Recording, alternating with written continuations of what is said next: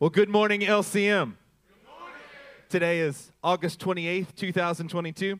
We want to start off today by giving glory to God for what He is doing here in our midst. Can somebody give glory to God today?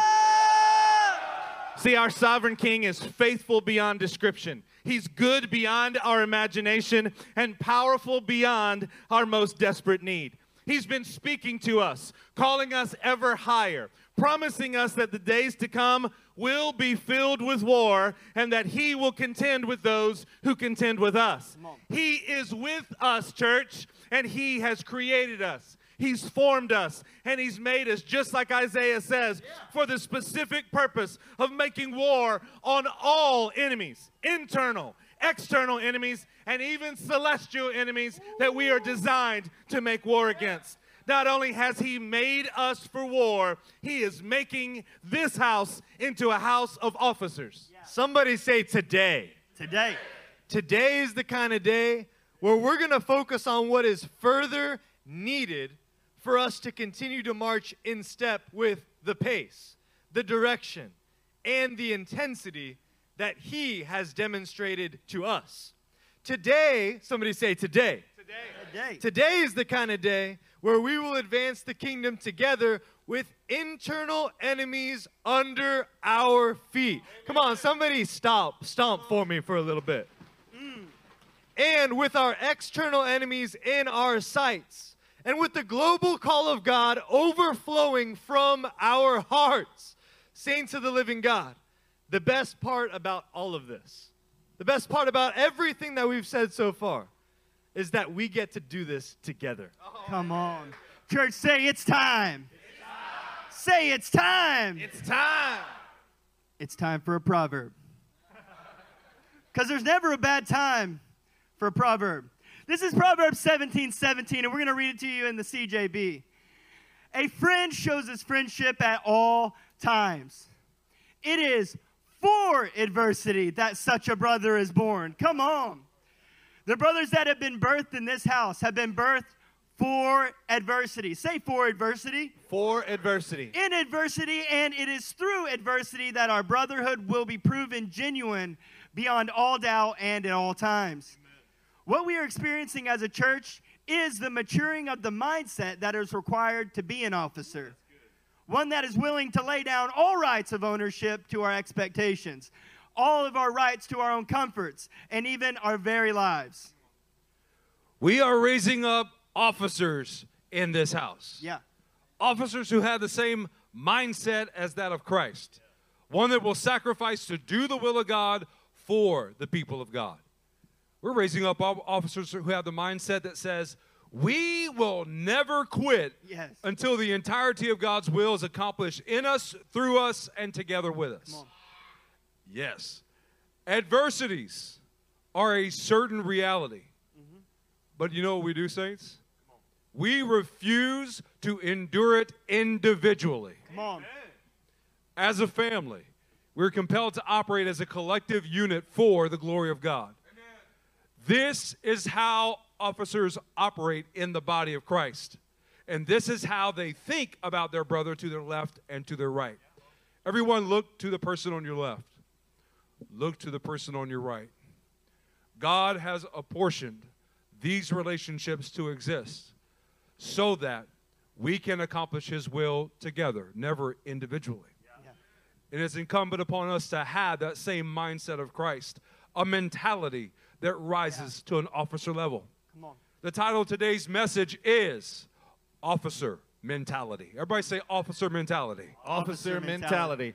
Turn with us to Second Corinthians chapter 5. We're going to start in verse 14 and say officer mentality as you turn. Officer mentality. Second Corinthians chapter 5 and verse 14. It says this For Christ's love compels us, because we are convinced that one died for all, and therefore all died. And he died for all that those who live should no longer live for themselves, but for him who died for them and was raised again. Saints, one of the beginning steps of developing an officer mentality is that we're motivated that we're driven, that we're compelled by the ongoing love of Christ that has repeatedly given us evidence that his death is actually giving and bringing us life. Having been united with Christ, we're also united with his mindset that is willing to lay down our lives for others. This means that every part of our hearts, our motives, and our actions are no longer for ourselves, but are aimed at seeing resurrection power manifest in our brothers. Come on. We've been born again. Can somebody say amen to that? Amen. We are new creations. Can somebody say hallelujah to that? Hallelujah.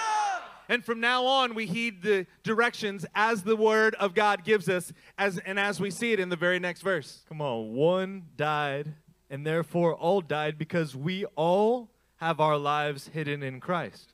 Look at verse 16. So from now on, all right, everybody with me. From now on, From now, Now on. on. from now on, we regard no one from a worldly point of view. Though we once regarded Christ in this way, we do so no longer. Yeah. Guys, now that we are no longer living for ourselves, you know what we're ready to do? We're ready to take on an officer mentality. One that that defines how we look at those around us. We are required as officers of the living God to no longer view one another according to the flesh. Guys, officers do not view their brothers from a worldly perspective. They don't view their brothers through the lens of their natural eyes because their eyes have been crucified to Christ, and what they now see is what Christ sees in the heavenly realms. Guys, no more carnal view of brothers and sisters. No more focusing only on their sinful nature. No more focusing on what they've done wrong. We do this no longer. And that means that all of us have done it. It means that we have to come to grips with the fact that we have all been this guy that the word is talking about here. Viewing our brothers and viewing our sisters with a carnal, worldly, fleshly view. But we do so no longer, church. Even though we viewed Christ in this way, from our own carnal perspective and worldly point of view, from now on, we rise up and we say, we take up a different kind of mentality That's in God's house today. We commit to seeing our brothers through a new perspective, through heaven's perspective, through the perspective that we see Jesus in, and we refuse to see them any other way. Come on. If you're still with us, say officer mentality. Officer mentality. Let's pick up in verse 17. It says, Therefore, if anyone is in Christ, he is a new creation. The old has gone, the new has come. So, this passage is often been viewed only as it regards to the divine transformation that has taken place inside of the individual person who's reading the passage. It's about me. It's about me. yeah, this is the mindset that says, I'm a new creation. yeah, my, my old life is gone. My new life has come. But the Lord is giving us an officer mentality in this brotherhood today. This verse means more than just updating your personal status. This verse is teaching us how we must view the brothers around us, the ones to your left and right. We regard no one among us from a worldly point of view. Instead, we see that they are brand new in Christ. Starting today, church, we can have a fresh start. A renewal in the mentality of how we view those brothers who are in Christ. Their old way of life is gone, just like yours is. Their resurrected status has come, just like yours has. We no longer view each other from a worldly point of view. Instead, we start viewing each other from a redeemed and eternal perspective. Come on, church. You must view your brother with an officer mentality because they are new, transformed, and their lives are hidden in Christ. Turn with us to Colossians chapter 3. Say officer mentality as you turn. Officer mentality. We're going to pick up in verse 3. For you died, and your life is now hidden with Christ in God. Yeah. When Christ, who is your life, appears, then you also will appear with him in glory. In this passage, we want you to take note of something. the use of the word you or your are all in the plural form. Like saying y'all, you guys, something like that. So, you got it, Nik? You good? Okay, I nailed it. Another way to say this is for you all died, and all of your lives are hidden with Christ in God. So, in seeing this as a, a collective, a plural congregation that is experiencing this, we are hidden with Christ in God together. Our view of each other is that one is that a one that sees Christ when we look at our brothers.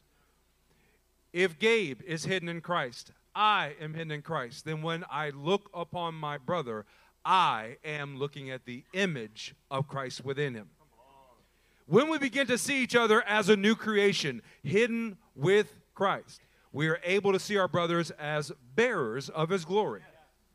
The workmanship of God, the very ones God has birthed to be joined with us for adversity.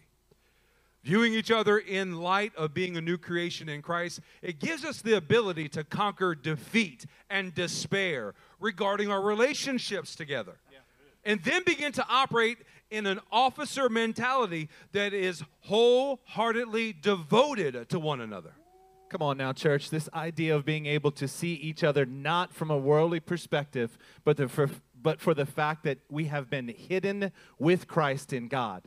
When we look at each other, we are seeing Christ here in our presence. And what we have to do is learn that officer mentality of what that means. And we're going to help you do that. See, for the fast, past few weeks, the Lord has highlighted Philippians 4 to us, personally and to us as a congregation, as a means of strengthening our brotherhood and increasing our fear of the Lord. So turn with us to Philippians chapter 4, and we're going to start in verse 4. And I think I learned the other night, fofo.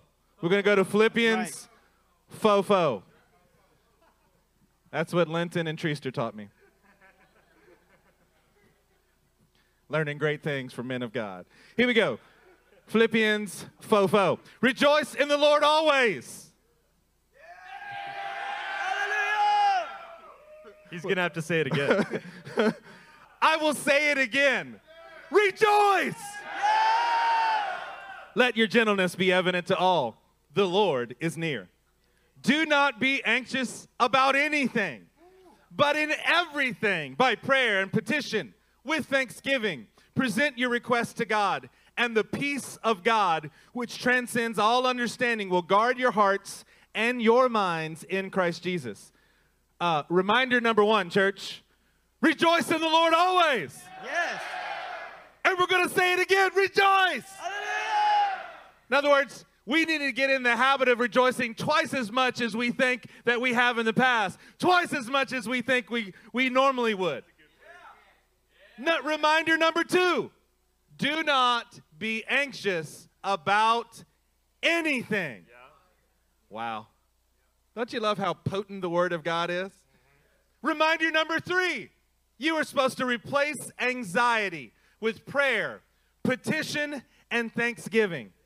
See, the promise that results from this is that the shalom of God, what will it do? It will guard your heart, it will guard your mind, it will actually guard an officer mentality towards your brothers here in this house and give you the same perspective that the heavens do as you look at each other. Yeah. Come on, let's go on to verse 8 together. Finally, brothers, if these are Paul's concluding thoughts, how important are they? Extremely. Finally, brothers, whatever is true, whatever is noble, whatever is right, whatever is pure, whatever is lovely, whatever is admirable, if anything is excellent or praiseworthy, think about such things. Guys, that is quite the list for Paul to put together, and it's very practical. It's a very instructive list. But we discovered some things in the past couple weeks. That word think, when he says think about such things, it's usually not used as the word think. That's usually not the idea behind it. It's usually more like account or reckon or calculate or credit. Guys, what we're trying to tell you this morning, in light of what we've been preaching so far, is that we are after a goal today. We're after change today. We're after transformation today of the way that not just what we think about our brothers, but we are after right now. That when we look back in time, we are thinking, we are accounting, we are reckoning, we are calculating, and we are crediting our brothers with the things that they've done that are true, noble, right, pure, lovely, admirable, excellent, or praiseworthy, and we are choosing to reject anything else that is outside of that view and that sphere of being like Christ. We're committing to that today. Guys, we're putting off records of wrongs and we are committing to put on records of rights Yeah. as they regard our brothers. You're going to put off the records of times when you felt offended. And you are going to put on the record times you and your brothers were on the offensive together, standing shoulder to shoulder. It's so easy, guys, to just let your mind and let your heart drift into past experiences that stood out to you because they were hurtful or they were offensive or you didn't like the way that they went in the past. Guys, we are going on the offensive today. We are putting off those things in a forceful kind of way, and we are going to pursue putting on right, true, good, all that list about the memories that we have with our brothers and with each other that were those things. We're going to make the change today. Hey, I just heard a testimony this morning about two brothers that went to prison ministry, and together they went on the offensive to preach the gospel. Come on. They were actually contending with a guy who was very religious and self righteous, and he was offended at the truthfulness of the message that they were preaching. But because these two brothers stood side by side, man, they were putting off the old nature and putting on that new nature. Come on. Church, we're going to put off the record of hurt. And you are going to put on a record of memories when you and your brother were hurting together for the gospel.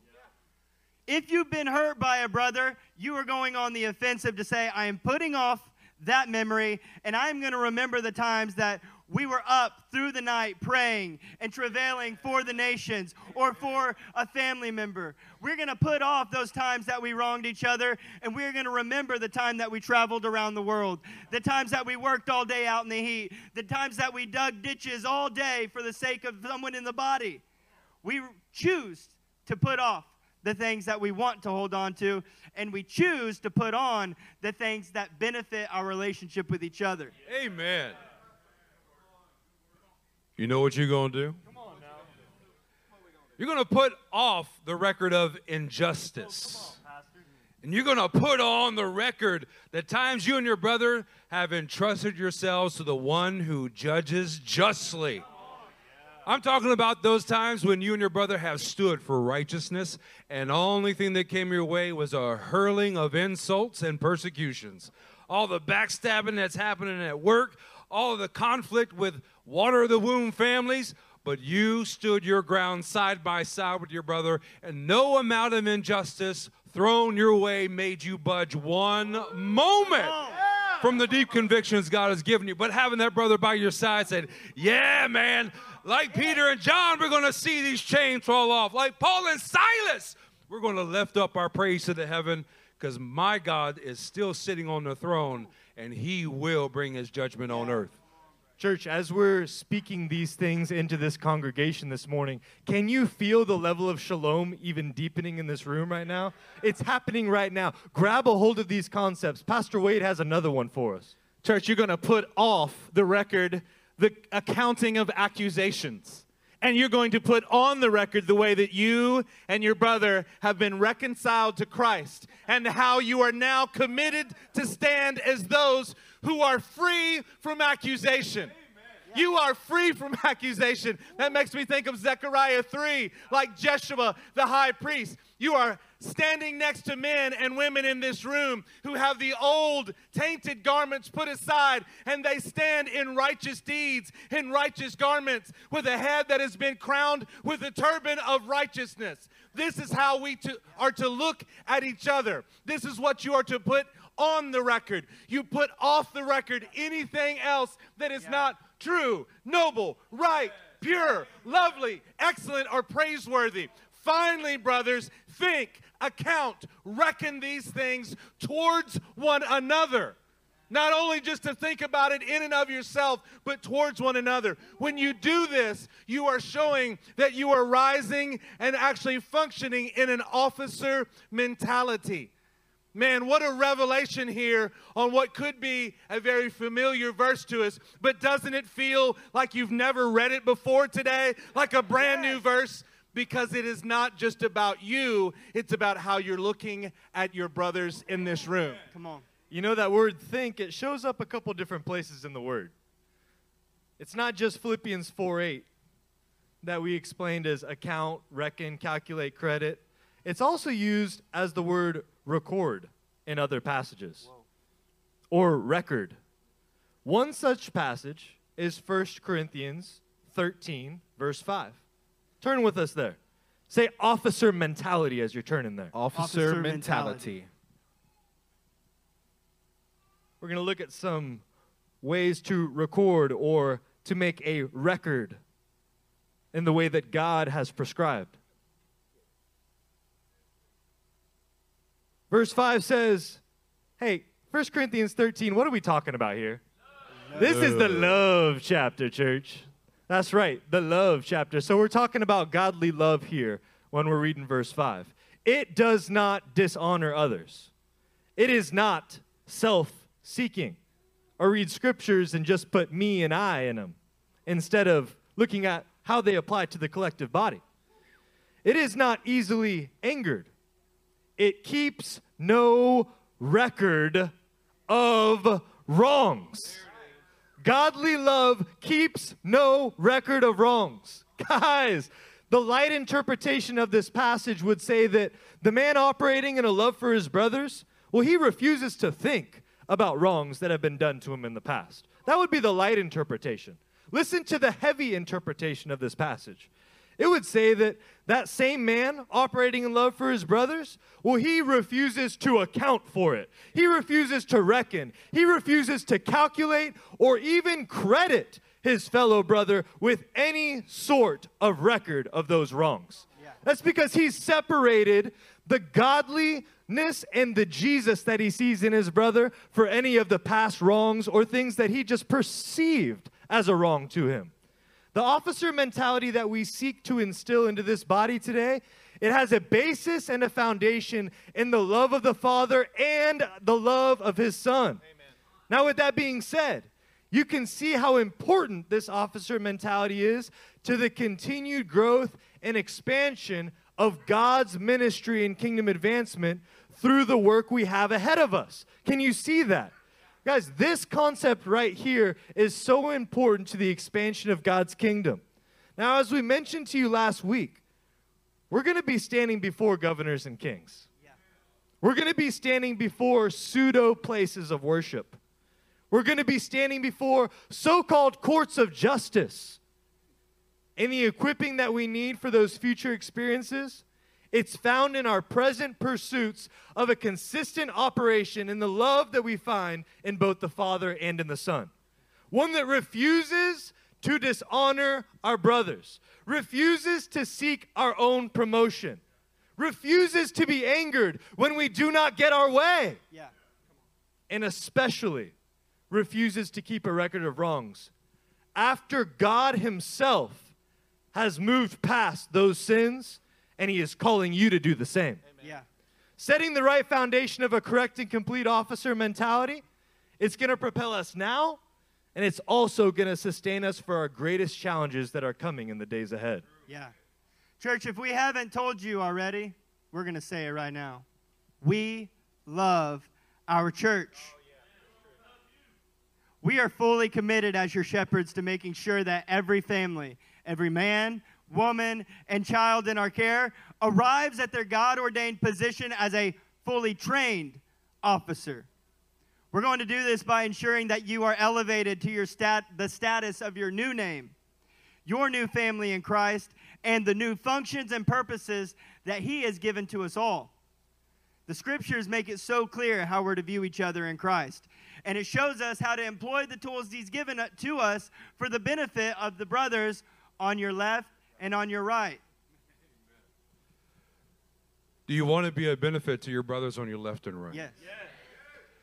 Well, turn with me to Romans 12. And we're going to pick up exactly how we're going to benefit our brothers. Now, don't jump the gun on me. We're not going to that passage. We're going to pick up in verse 9 this morning.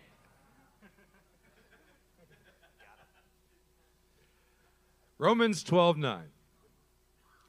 Love must be sincere. Hate what is evil, cling to what is good. Be devoted to one another in brotherly love. Yeah. Honor one another above yourselves.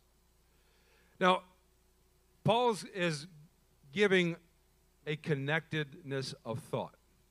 And it begins with love must be sincere, meaning that it has to be without contaminants, it has to be uncorrupted. It is an unconditional kind of love, one that is willing to lay down your life for your brother. If it's contaminated, what does it make it, Nik? Sloppy agape? Oh, the sloppy agape Yeah, that we find sometimes. It does. It has to be a love that's willing to exhaust itself unto death for the benefit of your brothers. That's the starting point.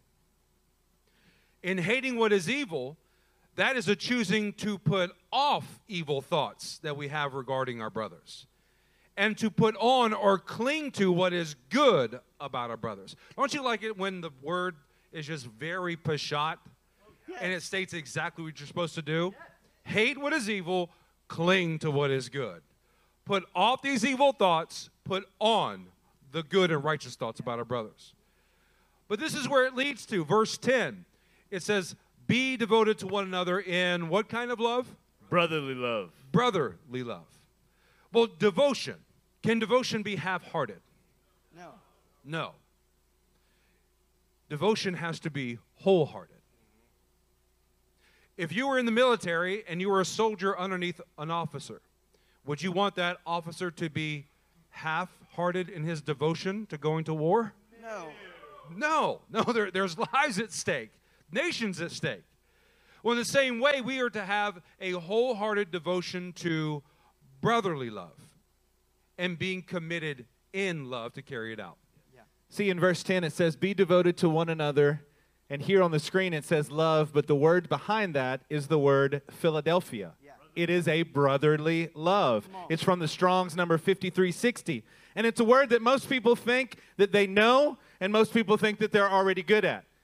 But what we want to do is help you experience the real life application of this word and become skilled into putting it into practice. You see it here on the screen on our one projector that we have working today. Amen.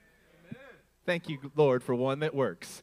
Philadelphia expresses itself in sincere goodwill of the sort family members show to one another. And listen to this it recognizes no conflicts of rank, Wow. It lacks all hypocrisy, it endures, and it is hospitable.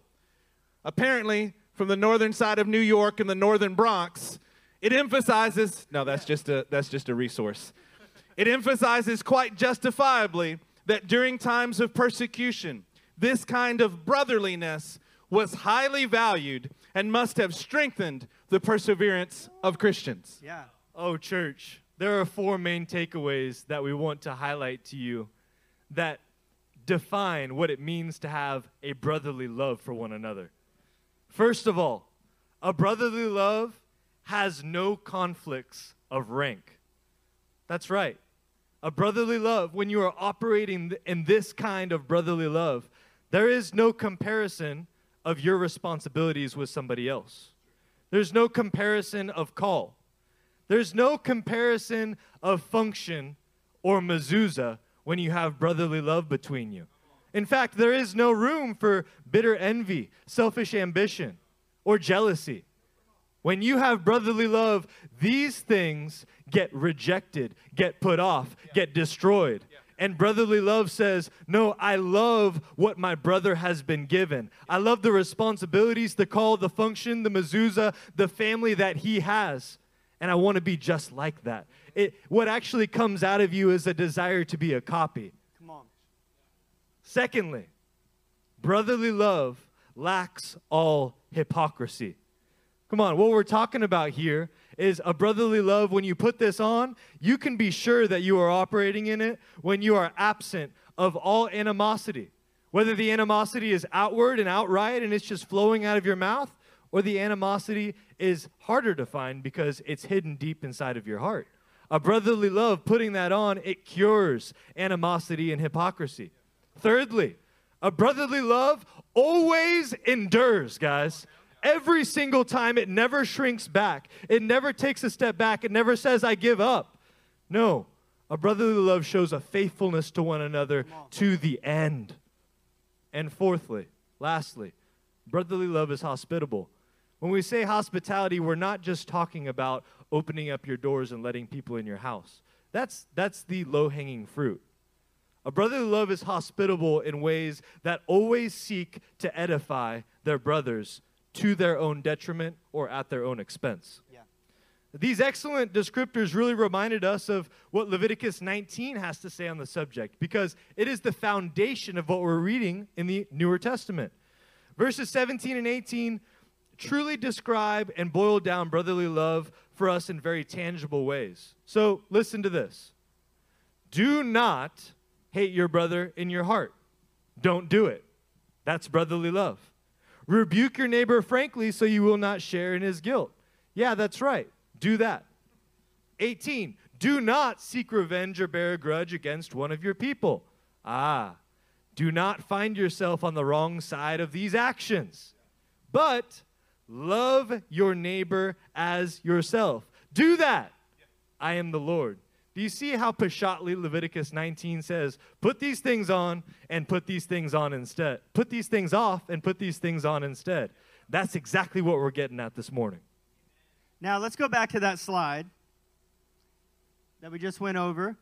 Notice the highlighted portion of the slide. During times of persecution, this kind of brotherliness was highly valued and must have strengthened the perseverance of the Christians. Well, don't you think? when you're being persecuted, it's nice to have a brother by your side, amen? This kind of brotherliness, as this slide would say, or brotherhood, as you could say, it is highly valued, especially when things are difficult. It must have and certainly did strengthen the brothers in that day and strengthen the brothers in our time. Consider the church that was named after Philadelphia. This is Revelation 3, verse 12.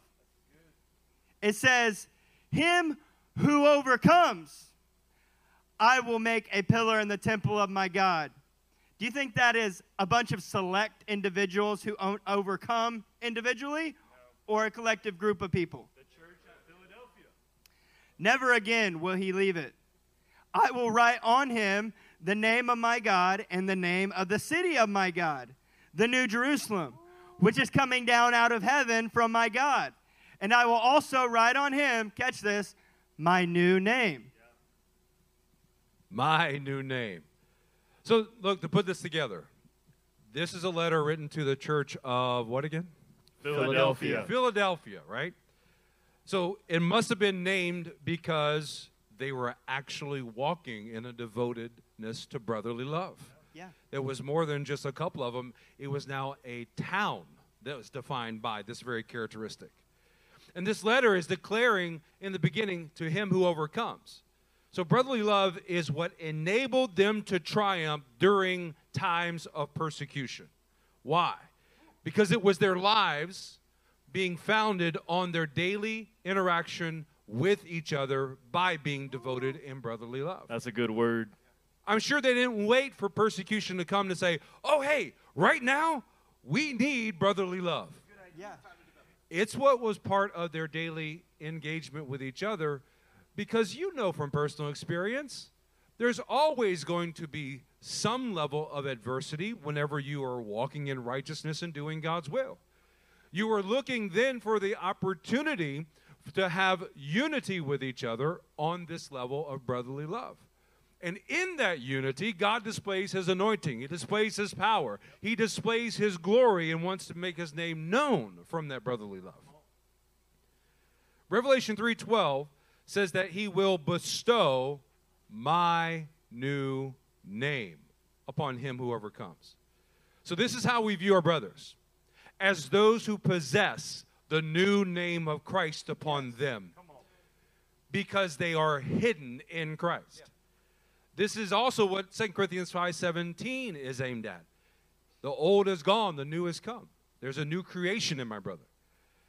That old name, that old way of life is now being replaced by the new name of Christ uh, being bestowed upon them. One that is triumphant and victorious over that old nature, and that is what we see in our brothers. LCM, what we are and what we were has been swallowed up in victory because of the blood of the Lamb, and that gives us the ability to walk in brotherly love. Paul understood this from his own experiences of trials and persecutions, the necessity of brotherhood, and why he's so clearly stating what he is in Romans 12. Let's go back to Romans 12 together. We're going to take a look at verse 10 and finish out that verse as we move forward. Romans 12 and verse 10 says this Be devoted to one another in brotherly love, honor one another above yourself. See, in Philippians 4 and verse 8, Paul is saying, Keep a record of those things that are true, noble, Yeah. right, pure, lovely, admirable, excellent, and praiseworthy in your relationships with each other. When you put off records of wrong about your brothers, you know how that manifests, right? Those little thoughts of when somebody says something to you, you're like, yeah, I remember the last time that we tried this. See, that's not how officers think. You put off the record of wrongs and you put on the record all of the accountings of what has been true and noble and right and excellent about them, about how they've stood with the Lord rightly. Then you're honoring them above yourself. You're honoring them about the way you feel and the way that you think. And this is a godly trait. It is shown in brotherly love and it is manifested in an officer mentality. It's not a passively obtained objective. You can say that again, Pastor. It doesn't just happen all by itself. Yeah. This is something that you have to walk in like an officer mentality. You have to pursue this goal. You've got to apply constant effort. Somebody say constant effort Constant effort. to put off and put on so that your devotion to one another can work effectively towards accomplishing the mission for which we have been redeemed. So let's take a look into one more verse into Romans 12. This is Romans 12, 11. The next verse. Never be lacking in zeal, but keep your spiritual fervor serving the Lord. So, in your pursuit of Philadelphia, of this brotherly love, there are some very practical action items that Paul gives here. First, never be lacking in zeal. This means not being reluctant in your spoude, which is actually the word in this passage. Spoudazo. Not being reluctant to put on zeal or earnestness. Secondly, keeping your spiritual fervor. The way we keep our spiritual fervor is through keeping the officer mentality of putting off records of wrong and putting on, re- on a credit to the account of our brothers, the most excellent, noble, pure, and right things that we can. Yeah. Thirdly, and serve the Lord. Don't forget, brothers, sisters, do not forget that everything that God has blessed you with is not for you personally. Everything that God has blessed you with is for the use and benefit of His kingdom purposes. That is why He blesses. Do not forget to renew your zeal and keep your spiritual fervor in your service to the King and to His saints. Yeah. Church, don't forget to renew your zeal because you have received a new name. Amen. You have a new family. You have a new purpose for your life and for those who you are leading. These things are all so true. Are they true? Amen. And we're all in the midst of some incredibly exciting times that we get to establish together. That's why we started out this word that way. We get to do this together. It's the best part. So, why does the old still want to stick to us so badly? Good question. We're going to talk about it for just a moment. We're talking about old names, what you used to be, how you used to act, what you used to accept as things about you that you did not like, but they would just never change. I'm all, I've always been this way. Those are old names. We're also talking about old family that just seems to stick to you. Just when you think you fully grabbed a hold of what Jesus said in the Word, when He says, My family are those who hear the Word and put it into practice. The very next day, you get a phone call from your mother, or your brother, or your uncle, or you get a text message from them, and it feels like the old family is revived, directly opposed to the new family you've been given by God. We're talking about old purpose, which I believe, if I say it plural, it's purpi. I'll ask my, my fathers, they'll tell me, and my elders, they'll explain it to me. So, regarding the old purpose that wants to stick to you, these are the things that you used to waste your time on, the things that you joyfully gave up when you came into Christ and into the body of Christ. But they have a way of creeping back in and trying to stick to you again. So, amazingly enough, incredibly, you are not the only ones that this has happened to, Agreed. right? Yeah. So, look, let's do this. Turn with us to Second Chronicles chapter 19. As you do, we want to give you some background to King Jehoshaphat and the story that we're going to engage with this morning. So, as you're turning, King Jehoshaphat, he had gotten a lot of things right. And that's good. In his early years, he, he had walked in the ways of his father David. He did not consult the Baals, but sought the God of his father and followed his commands rather than the practices of the wicked people around him. He removed the high places and the Asherah poles while stationing troops in the fortified cities of Judah and putting garrisons in Judah and some of the other towns in Ephraim. Even so, all those good things, in the midst of all of this strength and blessing that he had, some of his past creeped back in and was trying to stick to him to the point where he ended up allying himself with wicked King Ahab. Everybody say boo. Boo. And he did that by marriage. Double boo. You could say that because of Jehoshaphat's lack of zeal to continue to pursue the Lord and not rest on his past successes, his old worldly name was there surfacing and showing up again. But this time, it was actually occurring in his next generation. Church, you could also say that because Jehoshaphat's spiritual fervor for the Lord was waning, he no longer focused on stationing troops and tending to the garrisons that once kept out the corruption of his old family. He actually found himself allied with his old family more than once in their houses and in their worldly kingdoms, and he found that once again. See, because Jehoshaphat's service ceased being directed toward the Lord's will and his will alone, he tragically had involved himself and the people that he was responsible for in some of his own purposes worldly wars, carnal pursuits, civilian affairs that he had no business being involved in. But through all of these misguided, sinful, wrong pursuits, the Lord had mercy on Jehoshaphat. Can God. somebody say praise God to that?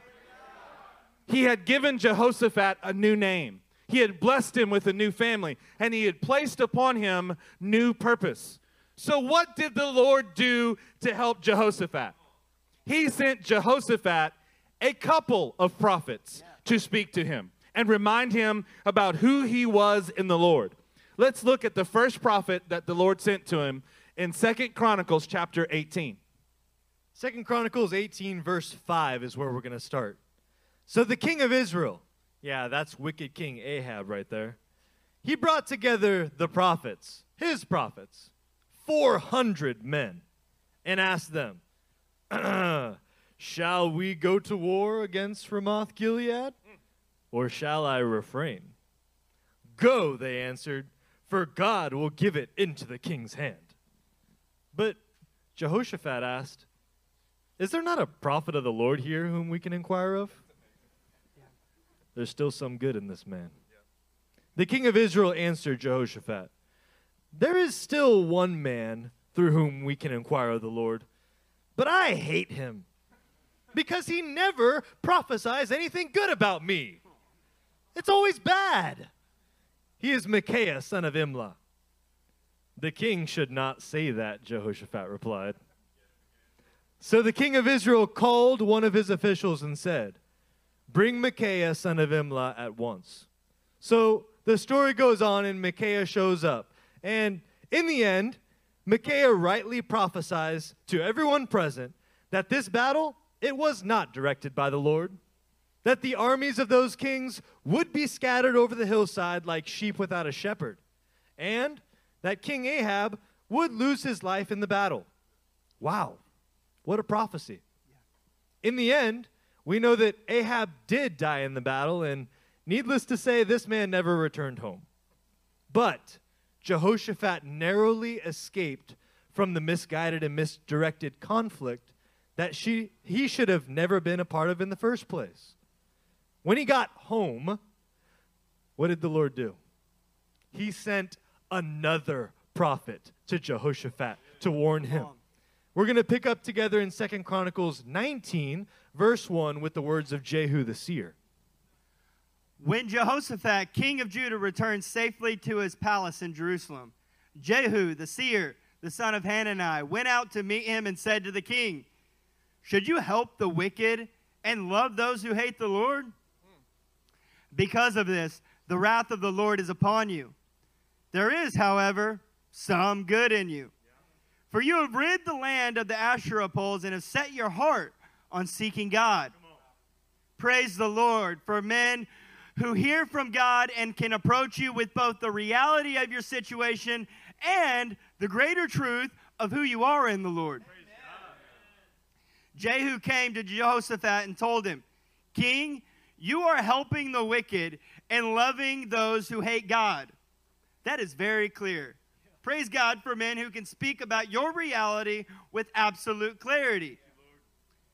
But then he goes on. He doesn't stop there. He says, I know you. You are a man of God. You are a man of God who has spent his life ridding the land of wickedness and setting your heart on seeking God. And you need to continue in who you really are, your new status. Can someone say Abigail? This revived something in the life of Jehoshaphat. He got up and immediately got to work as a man of God whose old selfish ways of doing things were dead and were going to stay dead, and whose life was hidden in the God whom he served. You guys want to hear how Jehoshaphat received and acted upon an officer mentality? Yeah. Let's go on to verse 4. Jehoshaphat lived in Jerusalem, and he went out again among the people from Beersheba to the hill country of Ephraim, and turned them back to the Lord, Yeah. the God of their fathers. He appointed judges in the land, in each of the fortified cities of Judah. He told them, Consider carefully what you do, because you are not judging for man, but for the Lord, who is with you whenever you give a verdict. Now, let the fear of the Lord be upon you.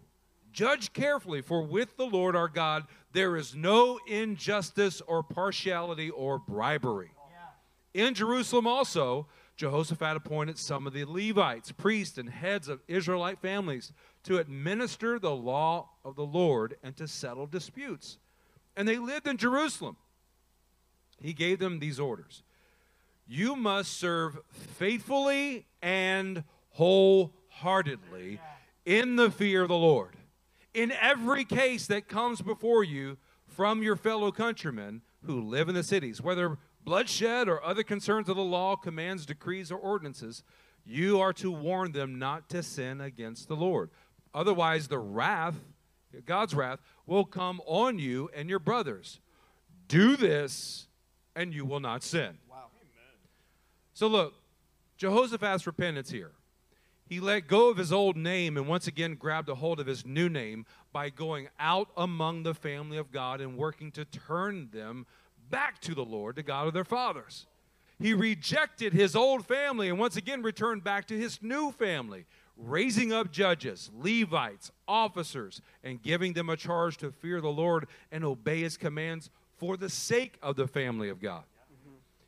He even forsook his old purposes and once again fixed himself back to the purpose that he had already been given by God to rule and reign in the land that the Lord had given him and over the people that God had put under his authority. So, all in all, what we can see clearly in Jehoshaphat is exactly how he got back to his officer mentality. See, church, we want to help you to make sure that you're understanding something today. You're our family, and we're going to speak to you like family. This process that we're talking about in King Jehoshaphat is not just one that he had to go through. Each one of your pastors, each one of your elders have been taken through refinement in these specific areas in the past. And they formed us into the men that you see standing before you today. But it's not just us who must be formed by it. You have before you this morning not just two prophets, but four prophets who have experienced this, who've been through this, who've learned from both our failures and our successes, and who have put into practice what God has revealed to us and done it together as a team. We've actually done it together as a team. We're working with all of our hearts to give you everything that we've been given, that you would be set firmly in your new name, that you would be set firmly in your new family, you would be set firmly in your new purpose this day, right now in this house. But even more than that, even more than that, that you would be able to set others firmly in these things because you yourself have become immovable in who you are and you've done it together with the brothers around you.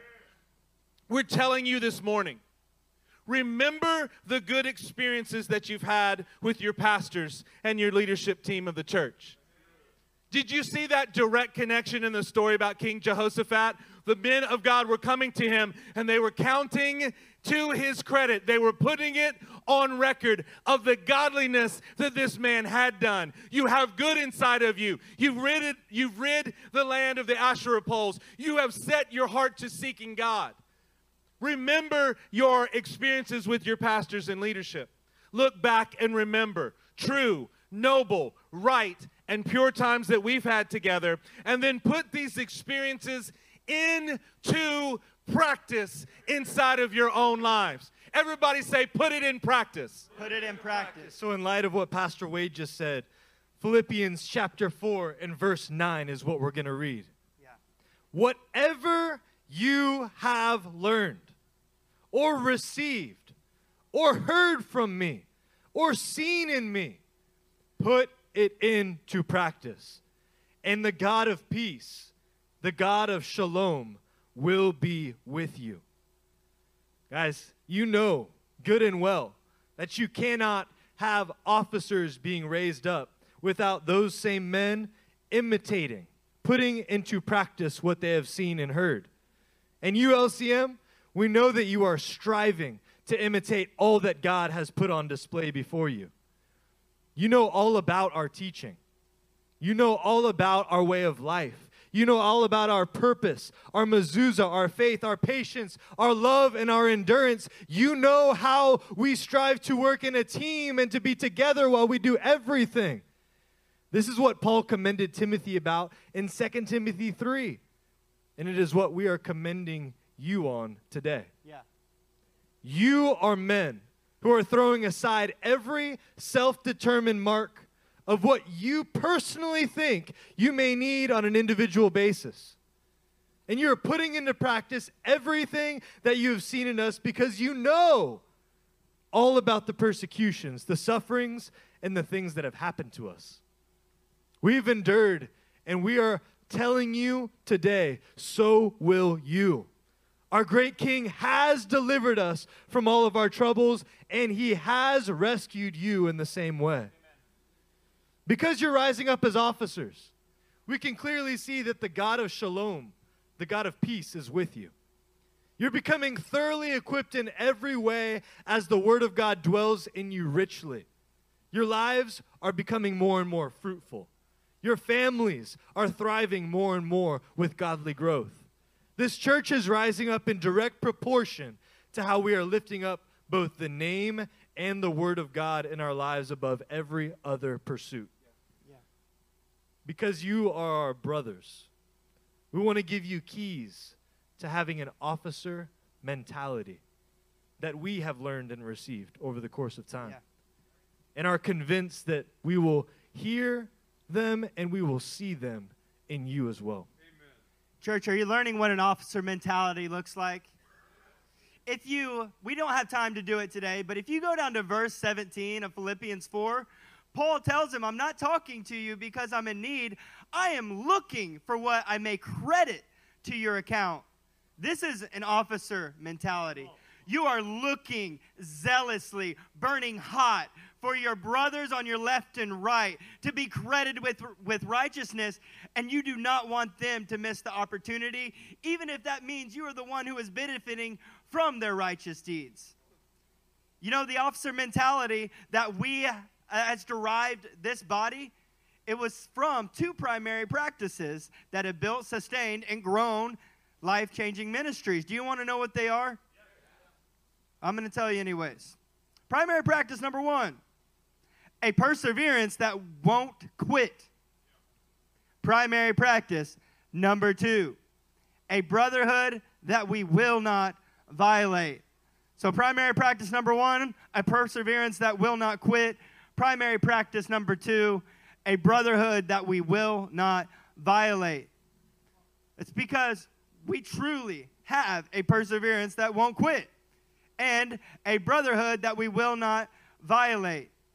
We will not be absent from the sufferings of Christ. We will sacrifice our needs for the sake of our brothers in the present, right now. Church, we will not be idle in applying what we've been taught. We will be eagerly putting into practice foundational truths that have built this brotherhood. We will not be content with half hearted devotion, but we will be zealous to further the mission of this house as brothers who are wholeheartedly devoted to each other. And we will not rest, retreat, or let up until we see each other grow and mature to the full measure of our commanding officer. So we want you guys to know something as we come to a close. I want you to know how the pastors have been entrusted with what we currently have the responsibility of lives, operating as officers. We just let you in on a little secret. We're not here because we were strong. We're not here because we were born immensely gifted with talents and abilities. We're here because we persevered and never gave up. We didn't quit. Come on, are we the only ones that have ever experienced God asking and even demanding more of you than what you feel like you can currently perform or give? See, the kingdom of God is one that is always increasing. And because we are a part of it together as a church body, we are always increasing in our responsibilities and therefore needing to increase in our dependency on the Lord and each other. Know, we can all recall the first time that you came to LCM. Think about it. Did you possess all the strength and maturity in Christ that you needed and you just came to contribute that to LCM? What happened? Your life was changed and has been experiencing ongoing change because you haven't given up. The other reason that we are here is because we have brothers that will not quit on us, and we will not quit on them. I can look at my brothers and I can see a long history of evidence that they have not, will not ever quit on me because they're not going to quit on the Lord. You know, when I look out and I see men and women sitting in this room, I see men and women that won't quit. I see Chris Riosora. I see a man that walked in through the doors with a myriad of theology and doctrine that did not line up with God's word. He was on another planet. But all it took was 15 minutes of a worship service that he experienced the authentic and real presence of God. And he knew that he was not right with the king and came down here and asked for transformation. From that moment on, it has not been easy, but that brother has not given up. We have not given up on him, and he has not given up on us. Are you part of a brotherhood that is devoted to the Lord and devoted to one another? Well, we're going to progress. We're going to progress in the way that we view each other and commit to renewing our covenant with the Lord and each other. Church, we need you to get this officer mentality today. When pastor said that you that we are not men up on this stage because we are strong, we actually mean it. These are keys that unlock exactly what caused us to be formed. It's what's forming you, and we want to bring it to the surface and highlight it. We were not picked because we're strong. You are not picked to be here because you're strong and therefore need to prove that. What makes you strong, what makes you what we are, is a perseverance that just said, I will not quit. I don't feel like I can go on, but yet I persist and I will move forward. It's not about your strengths, Cody. It's about you persevering and trusting in the brotherhood that God has put around you. They will not stop on me, and I will not stop on them. These men on the stage, these elders, and you brothers in this church have formed me. I'm not preaching to you a sermon, I'm telling you what I have lived and what I've experienced. You men who only are focusing on your weaknesses, you're missing it. It's about a perseverance that just says, I will do what the Lord has said, and I trust that He's put me around the right kind of brothers. When I think of men like Justin Treaster,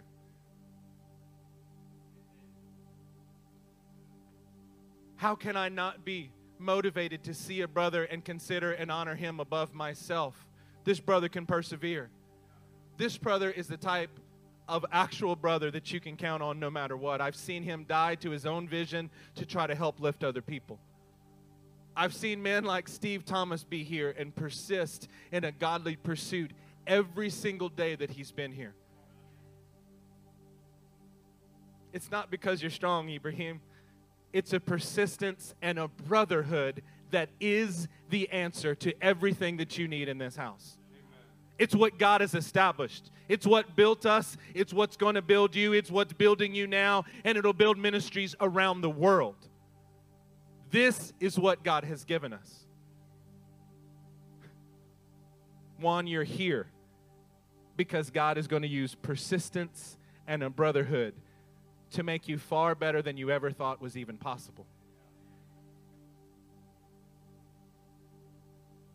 Church, this is what God has been doing, and we're highlighting it so that you can put it into practice. We're going to share in a communion here. We're going to take the opportunity to share communion together. This is going to be a renewal of our covenant with King Jesus and a renewal of our covenant to each other. Church, these pastors have been sharing with you what a real brotherhood looks like for an hour and four minutes. Can you feel the fidelity that is in this room? At an hour and four minutes, do you mind something that is unplanned? Or do you want to go all the way?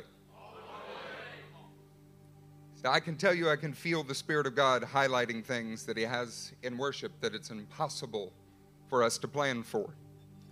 And yet, nonetheless, there's more that the Lord would like to do. Can I hold your attention for 10 more minutes? As Pastor just said, we are going to take communion. It's important that we fully grasp what we're rebaptizing ourselves into. The Kaddish that Justin Treaster gave, it's funny, he was mentioned a moment ago, really called to mind the way in which we are bonded around a singular hope. In the Gospel of John, Jesus presented himself as the resurrection and the life. Not as one who had power to resurrect Lazarus, but as the resurrection itself.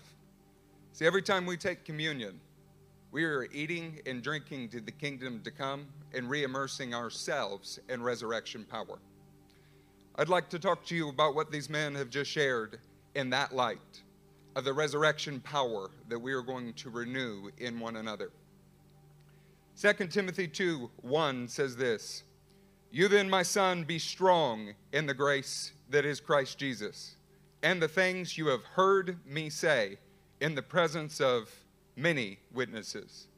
Entrust to reliable men, men who will also be qualified to teach others. Endure hardship with us like a good soldier of Christ Jesus. No one serving as a soldier gets involved in civilian affairs. He wants to please his commanding officer. Saints, in this house, you are called to be soldiers of Jesus Christ. Does any soldier serve as, at his own expense? No, who funds him? Who orders him? Who provides for his daily needs as he carries out the task given to him? See, Paul was in the officer making business. He was not concerned with his own work alone, but his life goal was to raise up officers. That meant he was devoted to their needs, devoted to ensuring that they had what they needed to complete the call of God. When you hear a call about an officer mentality, it's time that we learn what it is to raise up soldiers. To be an officer means your life is no longer about your own mission, it is about your men completing their mission. Paul said these things to Timothy. He also said to Timothy that he was to entrust these things to reliable men. That means that Timothy was now called to go raise up officers in the same way that had been done for him. See, there is a replication, a pattern that began in the Word, that has begun in this church, that is reaching its fulfillment in your lives. No longer can we look to our own interest but it's time that we credit to one another what is required for them to complete the task. Have any of you read Philippians 4, the first couple verses? You remember the context of what these pastors shared with you? It says, My brothers, you whom I love, I long for, my joy and my crown. Can you imagine the Apostle Paul standing here telling you that you are his love, that he longs for you, that you are his joy and his crown. Well, he goes on to plead with two members of the congregation that have not agreed with one another in the Lord. See, the entire context for what you just heard out of Philippians 4 8 to credit to one another what is noble, what is righteous, what is praiseworthy is because it is the answer to the things that have been dividing the soldiers of Christ. To be an officer is not you just thinking about good things or nice things or remembering nice things about each other. In fact, that's what he's telling two soldiers to do. To be an officer is to learn what it is to call out that which God has already placed. Somebody say, call it out. To be an officer is to breathe resurrection power into the calling of your soldiers on your left and right. Somebody say resurrection power. In this house, God has ordained you not just to credit what is pleasing in your sight, but what is noble, what is praiseworthy in God's sight, i.e., the mission and the calling of the soldiers on your left and right. You are uniquely equipped to ensure that each other fulfill your calling. Listen to me, single people, I'm talking to you too. Andrew Hayes, you are uniquely equipped to call the calling right out of your brother's life. Husbands, to bring resurrection power into your family, into the families next to you. I don't want you to begin entering into worship thinking this is remembering fond memories. That's beautiful. But if you don't have fond memories, go make new ones. Bring resurrection into the callings of your brother families. See, this is not a little tally list of the good things that we can say about one another like women greeting each other and discussing dresses that they wore. Oh, you look pretty in this. No, we're talking about the very power of God inside of you to raise up soldiers and see them complete a mission they could not do if you did not care for their needs. Saints, do you begin to feel the courage summoning in you to bring resurrection to your brothers? See, I believe there are resurrections to callings in here. I'm looking at the Zacharys, and they are as called of God as it gets. See, but their calling doesn't rest on how well we preach. Their calling rests on officers standing shoulder to shoulder that can breathe resurrection power into each other's calling. See, our altar response today is not a commitment to remember positive things about one another. It's to do what officers have done in the past equip soldiers to accomplish works for Jesus Christ that they never could have done on their own. These brothers shared with you about Jehoshaphat. You know, he had a great great grandfather named David. In 2 Samuel 5, he was anointed at a place called Hebron. Anybody in the room know what Hebron means? See, I know there's a particular household here that knows what Hebron means. Hebron is alliance, brotherhood. It is the place where men have decided that they will lead the rest of Israel in anointing King Jesus, anointing the King of Israel. But they've left all other civilian affairs aside and they said, We will see this one made king over all of God's people. Oh, saints, there's a holy unifying when you recognize that God has called you to cast aside every other affair so that you might stand next to officers, call new soldiers up, and rally around the one king that is the Son of David. I can hear his voice calling here today. He's saying, I want you to go to the nations, but I want you to stand and make me king as leaders of men. See, if we don't learn to breathe resurrection into the life of the callings that are around us, what will we bring to the nations? Are nice words about one another? Or what it looks like to rally around the Son of David? First Chronicles 27 is the list of Israelite heads of families, commanders of thousands, commanders of hundreds, and their officers. It's the entire list of the leaders that David spent his life building. Do you know why these men came to David at Hebron? Well, 2 Samuel 5 says so. Because in the past, he was the one who led them out to battle.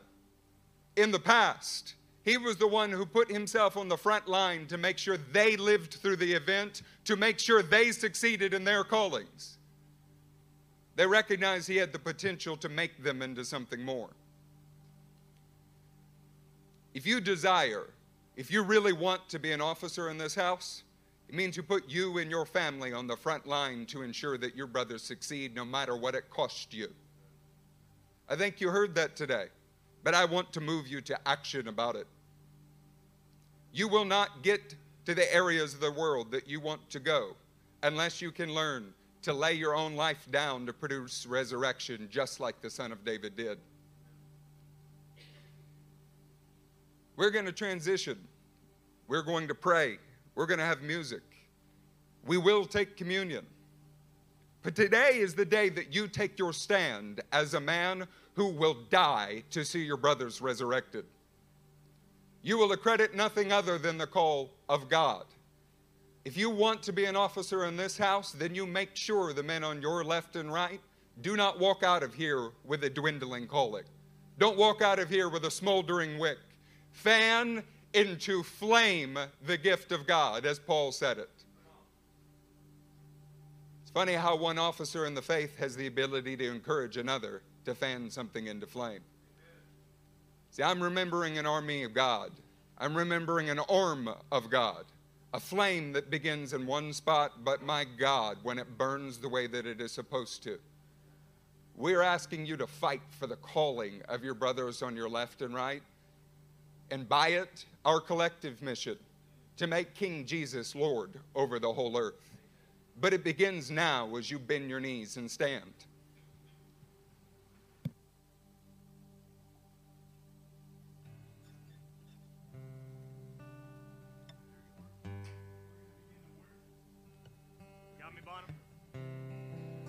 We're going to begin to worship. If you need time to respond to this message at the altar before you grab communion, then take that time now. Because by the time that we line up and grab communion, which is going to happen directly after this, guys, we are going to be ready to stand up as men, women, families, a body that is committed to perseverance. As by the time that you stand up from this altar, you are going to be men, women, children, families, and a united body that would do anything to see your brother and his family fully devoted to the work and call that is on him. Anything, sacrificing your very life to be the officer of God that He's called you to be, so that others can do the same. Father, thank you. Father, we bless you this morning. We praise you this morning, mighty God. Lord, we say glory to your name, Father. Glory to your name for expanding the depth of the shalom that is possible inside of your church, Lord. Glory to your name, mighty God, for ripping us away from selfish ambition. Glory to your name, mighty God, for taking us away from our own bitter envy, mighty God, helping us to crush it and to put on a death to ourselves and a life being produced in our brothers and their families, Lord. We give you praise and glory, mighty God. Lord, we move together without fear of the future, without anxiety of being taken care of, Lord God. All good things come from your hand, and you are the one that takes care of us as we do your work. We love you, Father, and we thank you for this morning.